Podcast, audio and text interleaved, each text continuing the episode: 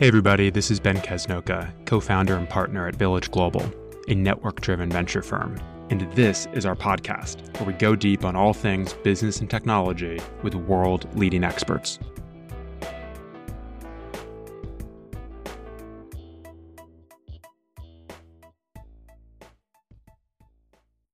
Everyone. I am Olga Serhiyevich, the head of investor relations at Village Global. I am excited to introduce our guest today, Cameron Dawson. Cameron is the chief investment officer at NewEdge, a $36 billion wealth management platform for high net worth and ultra high net worth families. Prior to joining NewEdge, Cameron was the chief market strategist at Fieldpoint Private Securities and a senior equity analyst at Bank of America. At NewEdge, she is responsible for setting asset allocation as well as investment strategy and execution of the strategy for the firm. In today's conversation, we will talk about the evolution of wealth management platforms, advice to general partners on how to think about this type of a capital partner, and Cameron's perspective on what's happening in private markets, given her expertise in macroeconomics and public markets. Cameron, welcome to Village Global Stories. Wonderful. Thank you for having me. Happy to be here. Let's start with an overview of the wealth management sector. As many of the traditional LPs in the venture capital space are uh, over target when it comes to their allocation to this asset class, some of the general partners started to look beyond the world of endowments, foundations, and family offices as they think about the next chapter in their growth. So, what do you see as the main differences between the institutional channel and wealth management as a capital partner? And what should GPs consider when they look to partner with wealth managers? Sure. Well, I think that's it's such a great place to start because we know from a lot of venture capital firms that they're looking to wealth management to be the next source for growth as they think about the next cycle and where you can get incremental capital from. Because to your point, a lot of institutional investors are fully invested in the space. But one of the things about wealth management is that there's this notion that somehow wealth management is less sophisticated than institutional asset management.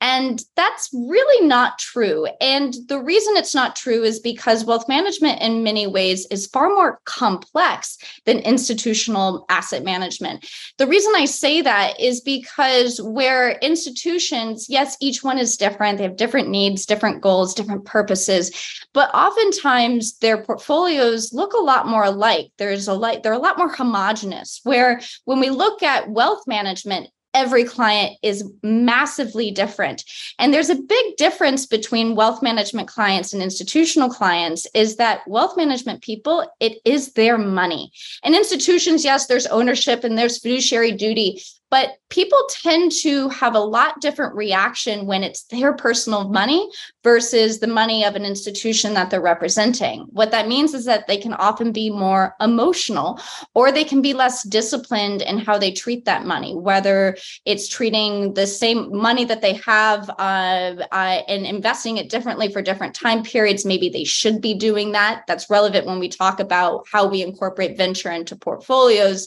but it's also things like liquidity needs. One of the things that's really different about institutional versus wealth management is wealth investors typically have unknown liquidity needs at times or surprise liquidity needs.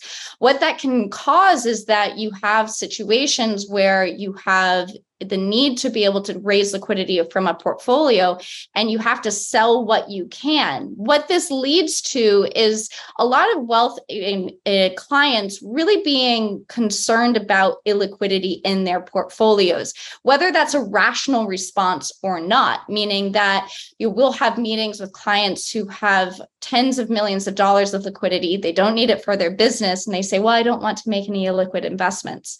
So what that highlights is the need as venture funds look into this uh, into this market is this idea of there's probably a lot of education that needs to happen. These are investors that have not been able to get access to the venture space over the long run just because of high minimums and just simple difficult to access.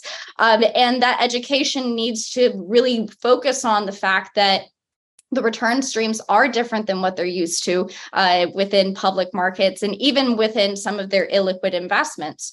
So, when we think then to kind of answer the last part of your question of how we think of structuring the, these portfolios, one of the things that we do is a process called capital partitioning. So, when we look at a client, we say, this is the amount of money that you need uh, to live your life until the end of your life. And we'll make sure that that's invested with enough uh, safety on the downside so it can meet your liquidity needs and that you're not worried about paying your bills through the end of your life. It grows with inflation et cetera.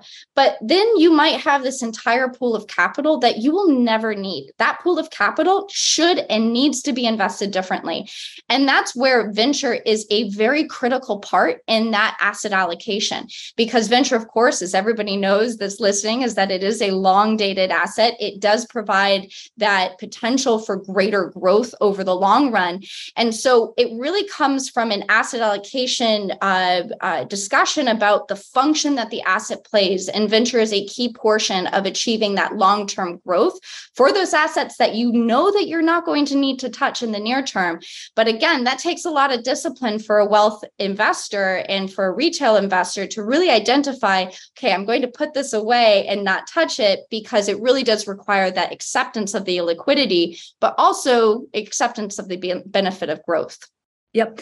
And I would imagine there's a lot of different types of players in the wealth management space, right? Everyone from large private banks to some of the more sort of tech enabled tech driven wealth management platforms today. And, you know, venture still remains the capacity constrained asset class, right? So in most of the cases, GPs probably are able to work only with one or two intermediaries and um, and perhaps not to the extent of the scale that you know at least private banks would be used to. So what would be some of the criteria or some of the things that you would recommend gps pay attention to when they choose you know one or two partners on the wealth management platform side? Kind of like how do you think about you know the differences between different types of platforms and um, how, how to choose the right one yeah, it, it raises a point that we think that allows us eh, as NewEdge to really sit in a sweet spot as making an allocation decision because we're big enough in order to make an allocation that matters to most GPs, but we're also small enough that allows us to be nimble and not only invest in the biggest, largest funds that can provide the most liquidity. You know, I think to your point is that the law of large numbers really is a real thing for funds. And maybe it's something something we see a little bit more pronounced within private equity, where you do have a lot more me- mega funds, where as these funds get larger and larger and larger, we think that what happens is that over time, the alpha that they used to be able to get has will decay into beta or is in the process of decaying into beta. And what I mean by that is this idea that where you were able to get super normal returns, kind of an old econ 101 term, in the past when funds were smaller more nimble there was greater opportunity that can decay over time into being something that just looks more kind of market based which just means it's equity returns plus some kind of illiquidity. Now of course if you're paying high fees as an allocator like we are we want to make sure that if we're going to pay for alpha we're going to get alpha which leads us to when we're identifying investments we are really looking for those funds that don't hit the law of large numbers. Now, in venture, that is less common, but you still have, even the biggest funds still have a great deal of, of return potential and upside opportunity because, to your point, it is capacity constrained. I think our biggest concern is actually the democratization of the asset class that would happen too rapidly, where you could see too many new entrants, too much money chasing after a limited amount of investments. And then you very quickly realize that alpha decay into beta reality, which just means that investors who might be marking down very high returns for the potential of their venture, the realization is lower simply because of that law of large numbers. It's not quite happening yet, but I think it does require discipline, mostly because these are allocations we're making for the next 8, 10, 12 years. And of course, venture is an asset class with very fat distribution tails, right? So um, that also makes it very challenging to pick the right um, GPs to partner with. And, and we'll get more into that um, topic a little bit later. But let's talk about um, you know your role as a CIO. What's important to be a great CIO? I can imagine there are different archetypes of CIOs, and there is probably a number of different ways to be successful um, in this role who are your mentors role models um, you know what's what's important to succeed for someone in your role yeah, I mean, it's been an absolute whirlwind over the past, I think, call it 16 months or so in this role. Uh, it is a jack of all trades kind of role where, in one moment, you're flipping from looking at what the PM, my day today was look at what the PMIs did, sit on an operations call, you know, uh, edit a paper, jump, you know, and do speak with you, Olga. It's all over the place, but it's fantastic because it's a huge learning opportunity, not just getting to understand and commentary about what's going on in the world and markets on the outside, but understanding how our business works on the inside. I think that having a wide skill set and continuously thinking about having to amass an even wider skill set is absolutely critical, um, you know, in this kind of role because the world changes so rapidly, and and being a quick learner um, likely is is one of the key characteristics uh, in in finding success in something like this because there will always be something new um, to to get ramped up on. You know, as far as mentors, you know, I had the great benefit of working for an absolutely extraordinary CIO in Chris Hyzy at Bank of America Private Bank uh, for many years. And he epitomized um, the steady hand through the downturn of the great financial crisis, the optimism that's needed when people are scared to make sure that they continue to remain on their plan and stay invested even when times are uncertain um, but also the class of how he how he communicated about the world. And and I remember when I was interviewing for my current position I said if I could be one percent or one tenth of the CIO that that he was um, I would be you know a, or is currently still today a, a great success. So it's always um, I, I look back at my career and see all these people that I've gotten to learn from but he's been such an incredible role model all throughout it uh, and and you know really wonderful to have that north star you know even at such an early point in my career so this is a perfect segue into my next question about your background as an investor. And you know, if we look back at the last 10, 20 years where illiquidity premia were extremely attractively priced and many programs started to allocate more and more to privates, um, you know, you have different types of CIOs, some of whom may have come from the private space. You have a lot of experience in managing liquid asset classes and equity, right? Which some may argue is potentially the most difficult market to outperform. Um, so tell us more about your background. You know, how does it influence how you view the world today? Um, and what are some of perhaps the ways that you approach asset allocation differently from maybe some of your peers at other firms? You know, it's so funny. I had a conversation with a friend of mine who works in private markets and was like, you know, you're you you have to work too hard. You know, all this mark to market on a daily basis. He goes, I talk to I mark to market once a quarter. I talk to my investors once a quarter, uh, and it's a completely different world than you know this mark to market tick by tick of the minute where things can change so very rapidly. And to your point, Olga, I do come from the public markets uh, background. So I was an equity analyst on the industrial side of things, and that did lead, you know, some to some interesting uh, experiences over the time of covering those stocks. The first one is that my markets were effectively in a bear market. The companies I covered on a relative performance to the broader equity market for a good six, seven years. Uh, they've only just started to get better. And I, I pinch myself to say, just when I could have been popular as an industrials analyst, uh, uh, I'm doing something else. But what that led to is a great deal of discipline and understanding about how cycles work. And it's the perfect proving ground to understand how macro cycles filter in through, through equity markets. So a simple dynamic about things like valuations and understanding in real time how valuations expand expand early at the bottom of the cycle, even while companies are cutting guidance. They're telling you that the world is ending. They're telling you that they're never going to have earnings ever again. And yet the stocks are soaring. And that's the real benefit of the forward looking nature of the equity market.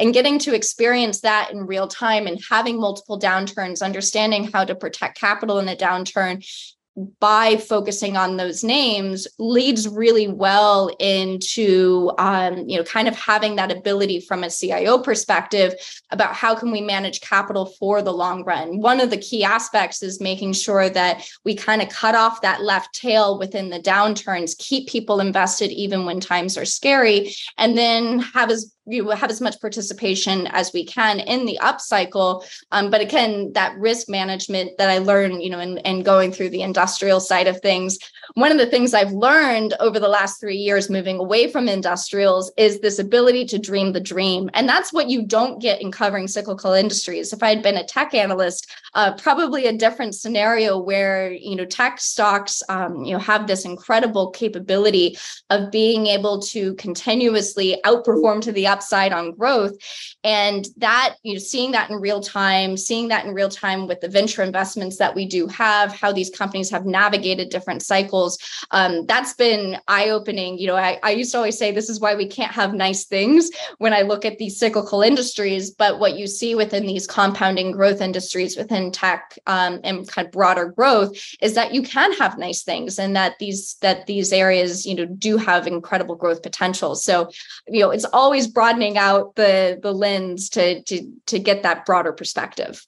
So this is a great segue into perhaps how you view the world today. Let's talk a little bit about your economic out, uh, outlook, um, where maybe you disagree with your peers, and um, and let's talk through it through the lens of uh, you know many people in our audience are tech company founders um, so what should they pay attention to as they are thinking about building their businesses in the current environment yeah, if we think about the pro the path that we've had this year as far as the macroeconomic outlook, it went from the year starting where consensus expected very no growth, effectively below a half percent of GDP growth, which is well below trend, and the potential of teetering on a recession. There was a recession probability of about 65% that was baked into current forecasts when we look back at the beginning of the year.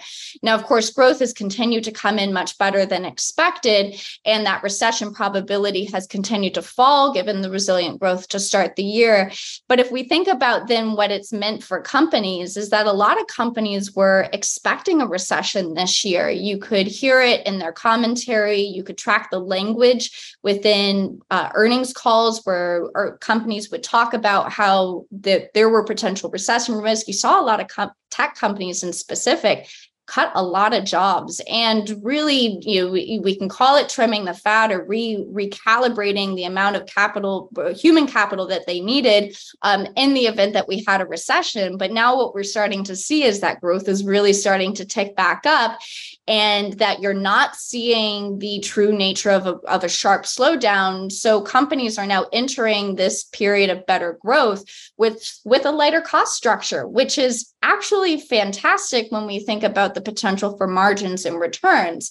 Now just because we're not having a recession in 23 does not mean that we will never have a recession.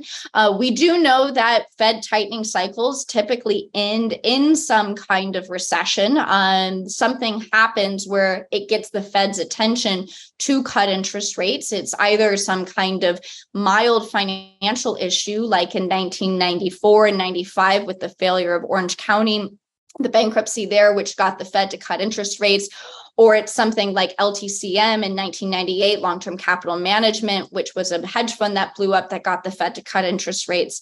But other times it's all been bigger recession issues that have actually gotten the Fed to ease policy. So, what that means is that we probably eventually have a recession. Our camp is that it's going to take a lot longer this time around. We think it's a lot of things from the overhang of quantitative easing, many companies being able to term out their debt, borrow at very cheap rates rates for the very long term.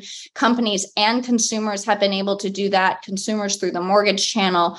All that means is that the US economy is actually much more resilient to higher interest rates than it was in the past.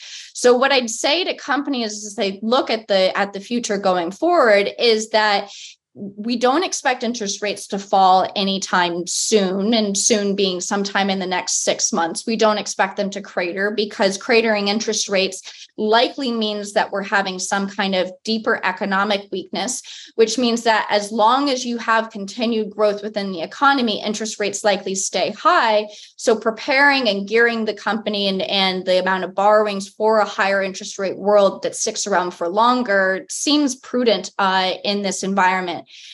At the same time, is that we'll have to very much watch things like labor market, other leading indicators, real data, not necessarily soft data, for signs that maybe the US economy is actually slowing down.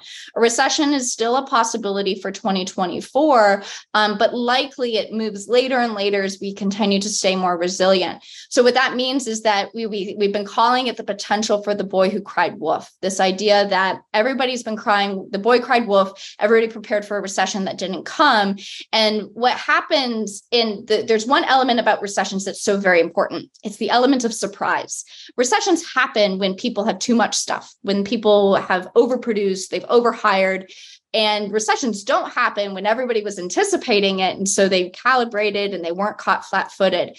So I think the, the challenge will be as we go into 24 is everybody breathes a collective sigh of relief that do people then ramp up too much for this great growth that's going to happen and then get caught flat footed when the collective kind of weight of things like much higher interest rates from the Fed, the consumer finally starting to slow down, those kinds of things then starting to to hit in 24, just at the moment when people have bought too much, hired too much. So I think discipline is still required, but in the near term, no recession, which means get used to the higher interest rates if you're borrowing money. Yeah. And I just saw someone use this term vibe session that a lot yeah. of people expected a lot of bad news. But if you look at the numbers, actually things are going well. But basically your advice is, you know, don't don't take it for granted, right? Like this this has been very well controlled and and the economy is in a pretty strong position, but that is not to say that there couldn't be some downside surprises down the road. But at the same time, things are much better today than perhaps perceived on um, Twitter. And um, so you know but but at the same time interest rates are obviously a lot higher today and so that increases cost of capital in general. And if we think about venture and if we think about growth investments you know we have a little bit more leeway right to work our way through higher cost of capital because the potential for some of the companies with fundamental technology shifts is so great that um, you know a lot of people still retain a lot of optimism on the asset class but given your public market perspective and given what you see in the economy today, what would you advise private market investors to think about? And it can be as you know bottoms up as what you'd advise them to think about when they invest in companies to as macro as to you know perhaps ca- capital flows into the asset class yeah, one of the things that we did at the end of last year and at the beginning of the, this year is we built a, a venture feeder uh, where we did a venture investment that allowed for diversified exposure. Kind of to one of your earlier points, this idea that you, the tail distribution can be rather large, and meaning that you you have big winners and big losers, and so diversification ends up becoming important. And one of the the dynamics that we identified that we wanted to focus on is staying early stage stage within venture. And the reasoning for that is that we didn't know how long capital markets would be closed because of how high we thought interest rates would stay. And by capital markets being closed, I meant this ability for exits uh, from the perspective of IPOs, which of course cratered, were practically non-existent over the course of 22, have come back some. It looks like we're getting some signs of life there. That's partially because if you look at the performance of, of recently IPO'd stocks, they're up a lot. They're up 40% this year, about double the S&P, which does give people confidence that they can bring things to market since it seems like there's more appetite. A couple successful IPOs is kind of like people calling the water's all clear. You can you can wade in. But we didn't want to necessarily be sensitive to that IPO market and capital market dynamics uh, uh, that can be hard to predict, mostly when you're trying to time it eight, ten years out of when you need to make an exit.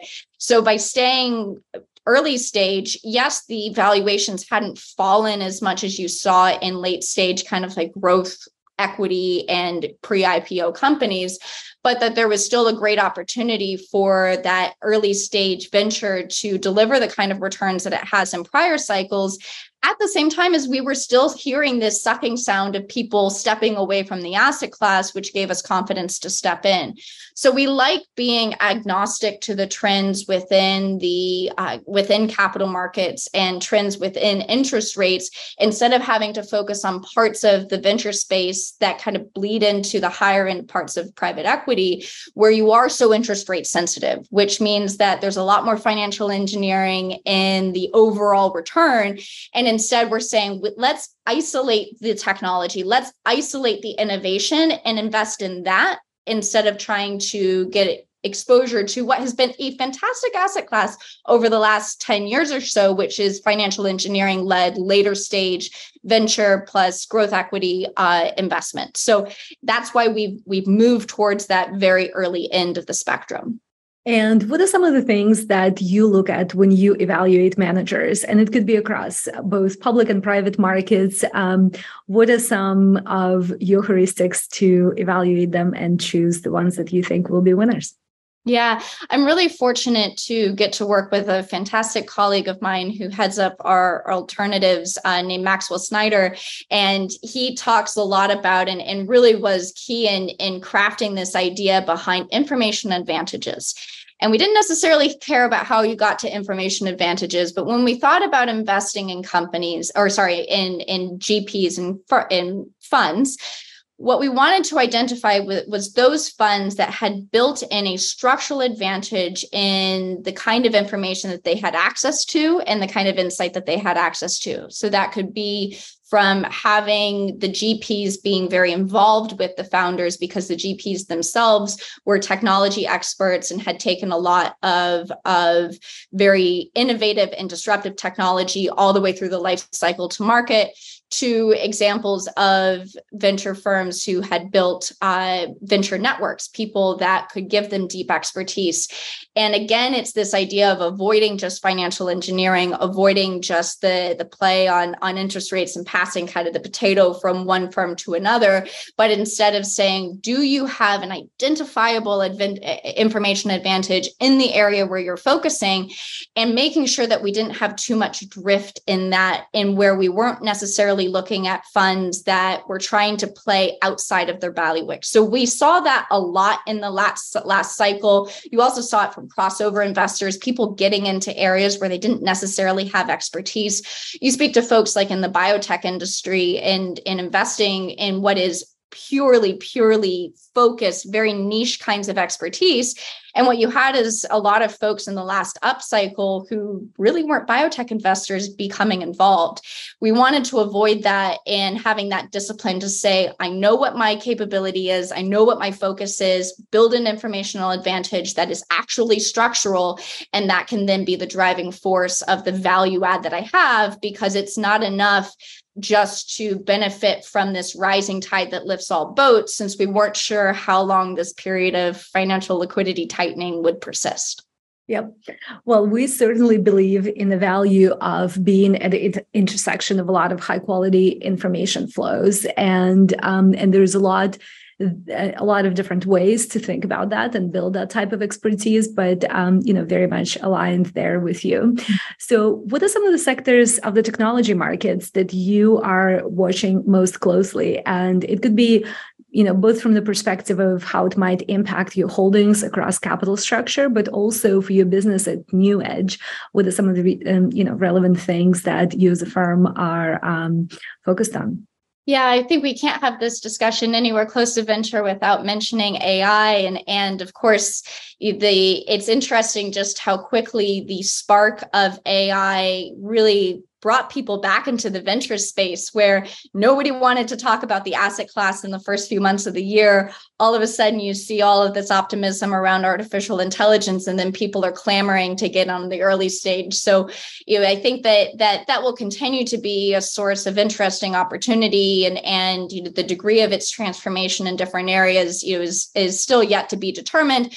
But there's still lots of things in the fund that we have, uh, that the diversified fund that we built that are very exciting on that front. And of course, AI could be certainly disruptive to the overall financial industry, mostly when we think about you know how we analyze new information and and what does that mean for folks who used to sit in a seat like mine, who would read earnings reports and and and type up earnings notes. Uh, is that the same kind of necessity for human involvement? This raises the uh, one of our other key thesis, which is that the next kind of decade within venture is going to be much more deep in its technology there were a lot of consumer companies that posed as technology companies, we think, in the last cycle that, of course, benefited from that rising tide and the, the proliferation of platform economics. And it proved to be extraordinarily lucrative for many, many players in this space. But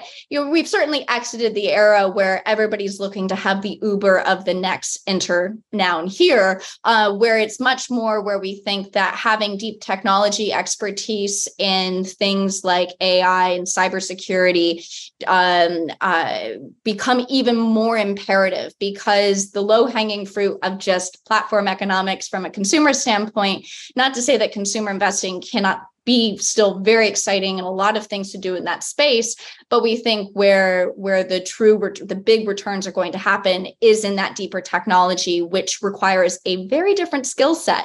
Uh, and it's one of the things that we pressed all of the firms that we work with to make sure we had confidence in that skill set to go into something that was deeper technology versus consumer yeah. So let's switch gears a little bit um, to a different topic. You very often speak on CNBC, Bloomberg, lots of other media outlets. And one of your superpowers is the ability to explain complex financial concepts in a way that is easy to understand to anyone. Um, so, what are your secrets to being a good public speaker? And um, you know, how do you prepare to to present um, uh, on on TV and some of these interviews um, and anything else that, you'd recommend for everyone who wants to get better at it? Yeah, I think that it's it's pretty trite to say, but practice makes perfect. I practice a lot. And mostly when I was first getting into the media side of things, I just kept practicing what I wanted to say. Now, of course, you never know what they're going to ask you. That's one of the the unknown secrets is everybody thinks you get the questions in advance. You certainly do not. Um, there are always surprises. I got asked about Microsoft's M&A policy one morning at 6:30 in the morning. I'm not an expert in Microsoft's M&A policy, but you come up with an answer. But there's other places where i do have expertise and that's where you know you continuously practice. I i practice out loud i practice in the mirror i get myself where i feel comfortable and you kind of shake the cobwebs off. And oftentimes i feel like it looks like the intro sequence for anchorman where he's doing his his vocal exercises unique new york. Uh, and but it still is very important because just like in everything that you see that appears effortless on the surface, there's a great deal of effort that is happening in the background. And it's all the preparation you do in advance I write detailed notes about what's going on in the world. Um, I'm constantly reading, constantly consuming, so that way I don't get caught flat-footed. It's one of my biggest nightmares. You know, I I get I have two kind of recurring nightmares or three ones. The first one is that I go onto a, a dancing stage and I don't know the choreography. The second one is that I show up to the CFA exam and I haven't studied. And the third one is that I show up to a TV hit and I'm not prepared. And so I will do anything to avoid avoid those nightmares uh, in real life. And I think that that is, you know, the the preparation does get easier. That's the great news. I remember when I first started, I was like, this is really hard, and it starts to get easier. It starts to get more natural. Uh, but it's such an honorable place to be in to have this this place to to stand and speak and get to speak to the world. To me, it's an absolute dream come true. And so I treat it, it with a great deal of seriousness in the preparation to make sure that when I go up there, um, you know, I know what I want to say and also have that that that thought potential in the event that they throw surprises, which they always do. Well, as a person who did show up to CFA exam without any preparation, I can tell you that one does get over that. Um, but but I will save that story for a conversation over a glass of wine. Um, and just you know, to conclude our conversation, let's maybe move to um, a few lighter topics. One of the interests that we share is passion for ballet. You used to be a ballet dancer. Tell us something about it that you love so much, which maybe you know some people who have not been to the ballet that much or have not danced um, don't know about it. What do you love about um, ballet and dance in general? Well, I love the discipline of it. The practice of it is so very similar to what I'm doing today in that attention to detail, that that presentation of yourself, taking the time to take care of yourself so that you have something that you're proud of to share with the world that's so much of what ballet is. But then from a woman's perspective, it's funny. I remember hearing somebody speak talking about how ballet was terrible for young girls because it, they, she was talking about Giselle and how she was all bent over. And Giselle is a ballet that was a, a, very early ballet that um, is actually all about women empowerment. It's one of the first pieces of art that put the woman as the heroine in the story. And it's such a powerful thing for women to control and be proud of their bodies and show this incredible amount of artistry and there's so much history and beauty in it and i think that it's it's such an honor to get to have that be as part of my past because you know I, I joke that anything is easy when you're dancing compared to dancing 12 hours a day and having somebody throw a shoe at you um, you know you learn a great deal of being able to control your emotions you can't walk into the studio and have emotions all over the place you have to be you have to leave everything outside. You have to be cool, calm, and collected. And that in a professional environment is incredibly important. So to me, it's this great foundation for all of the things that I do to want to work hard and be proud of what I do, present myself in ways that I can be proud. And and um, it's it's a beautiful art form. I encourage everybody to to go see the ballet. Um, you know, what's the what's the old song? Everything is beautiful at the ballet. Uh, could not agree more. And I do think what makes it so special is the fact that it just re- requires that absolute dedication and commitment for such a long period of time. But at the same time it just has this vulnerability and beauty to it and is is absolutely magical. One of my favorite things is taking people to their first ballet performance. And um, i've done that a few times a number of folks and uh, you know everyone reported back this was one of the most favorite evenings that they've spent. Um, but i do think it's it's truly truly magical um, and so maybe what is your favorite ballet? Um, my favorite ballet is actually Balanchine's Jewels. Oh um, wow. Um, it's a little bit, uh, you know, lesser known, but the ballet I've seen most times is uh, the Swan Lake. Um, I grew up in Eastern Europe, and our holiday tradition is seeing the Swan Lake every season. So I've seen it across, you know, many stages from New York to London to San Francisco, performed by lots of different companies, and um, and it's always very very special my best friend in the world is doing diamonds and Balanchine jewels this spring. So I get to see it. oh, incredible. I will definitely make a trip to New York for that. Um, or wherever it's taking place. Um, and so, maybe then the last question. So, tell us about something that doesn't have to do anything with your professional expertise areas or ballet that you know a lot about, which maybe people would find surprising. well, I love classic rock. And I love music in general, but I love rock across genres. Um, I have right behind me a book about Britpop um, with with uh, Liam Gallagher uh, with his mean mugs sitting right behind me, which you can't see in the, the podcast. But I I love music, and part of it comes out of the dancing is this great appreciation for all of the the backup music that we had, but everything from you know from pop music and rock, which I love, but also going to the to the opera and and uh, going to the Philharmonic. Um, it's such a big part of who I am. I write my notes every week uh, with some kind of music theme. Um, so this week was themed Hairspray uh, from You Can't Stop the Beat, talking about strong US uh, uh, growth. And so it's such a big part of my life. I live my life with music all around me. I go to so many shows um, and it's, you know, it's a passion that, you know, is, is so much fun and, and bleeds its way into my work with all getting to benefit from all the creativity of, of other artists around me. Well, what a great way to finish our interview. Um, thank you so much, Cameron, for sharing your insights on everything from private markets to technology to um, rock music. It's been a real pleasure um, to speak with you. Thank you, Olga. Thanks so much for listening to the Village Global podcast. You can check us out online at villageglobal.vc. We'd love to hear from you, your feedback, your ideas, your inspirations. You can email us at hello at villageglobal.vc.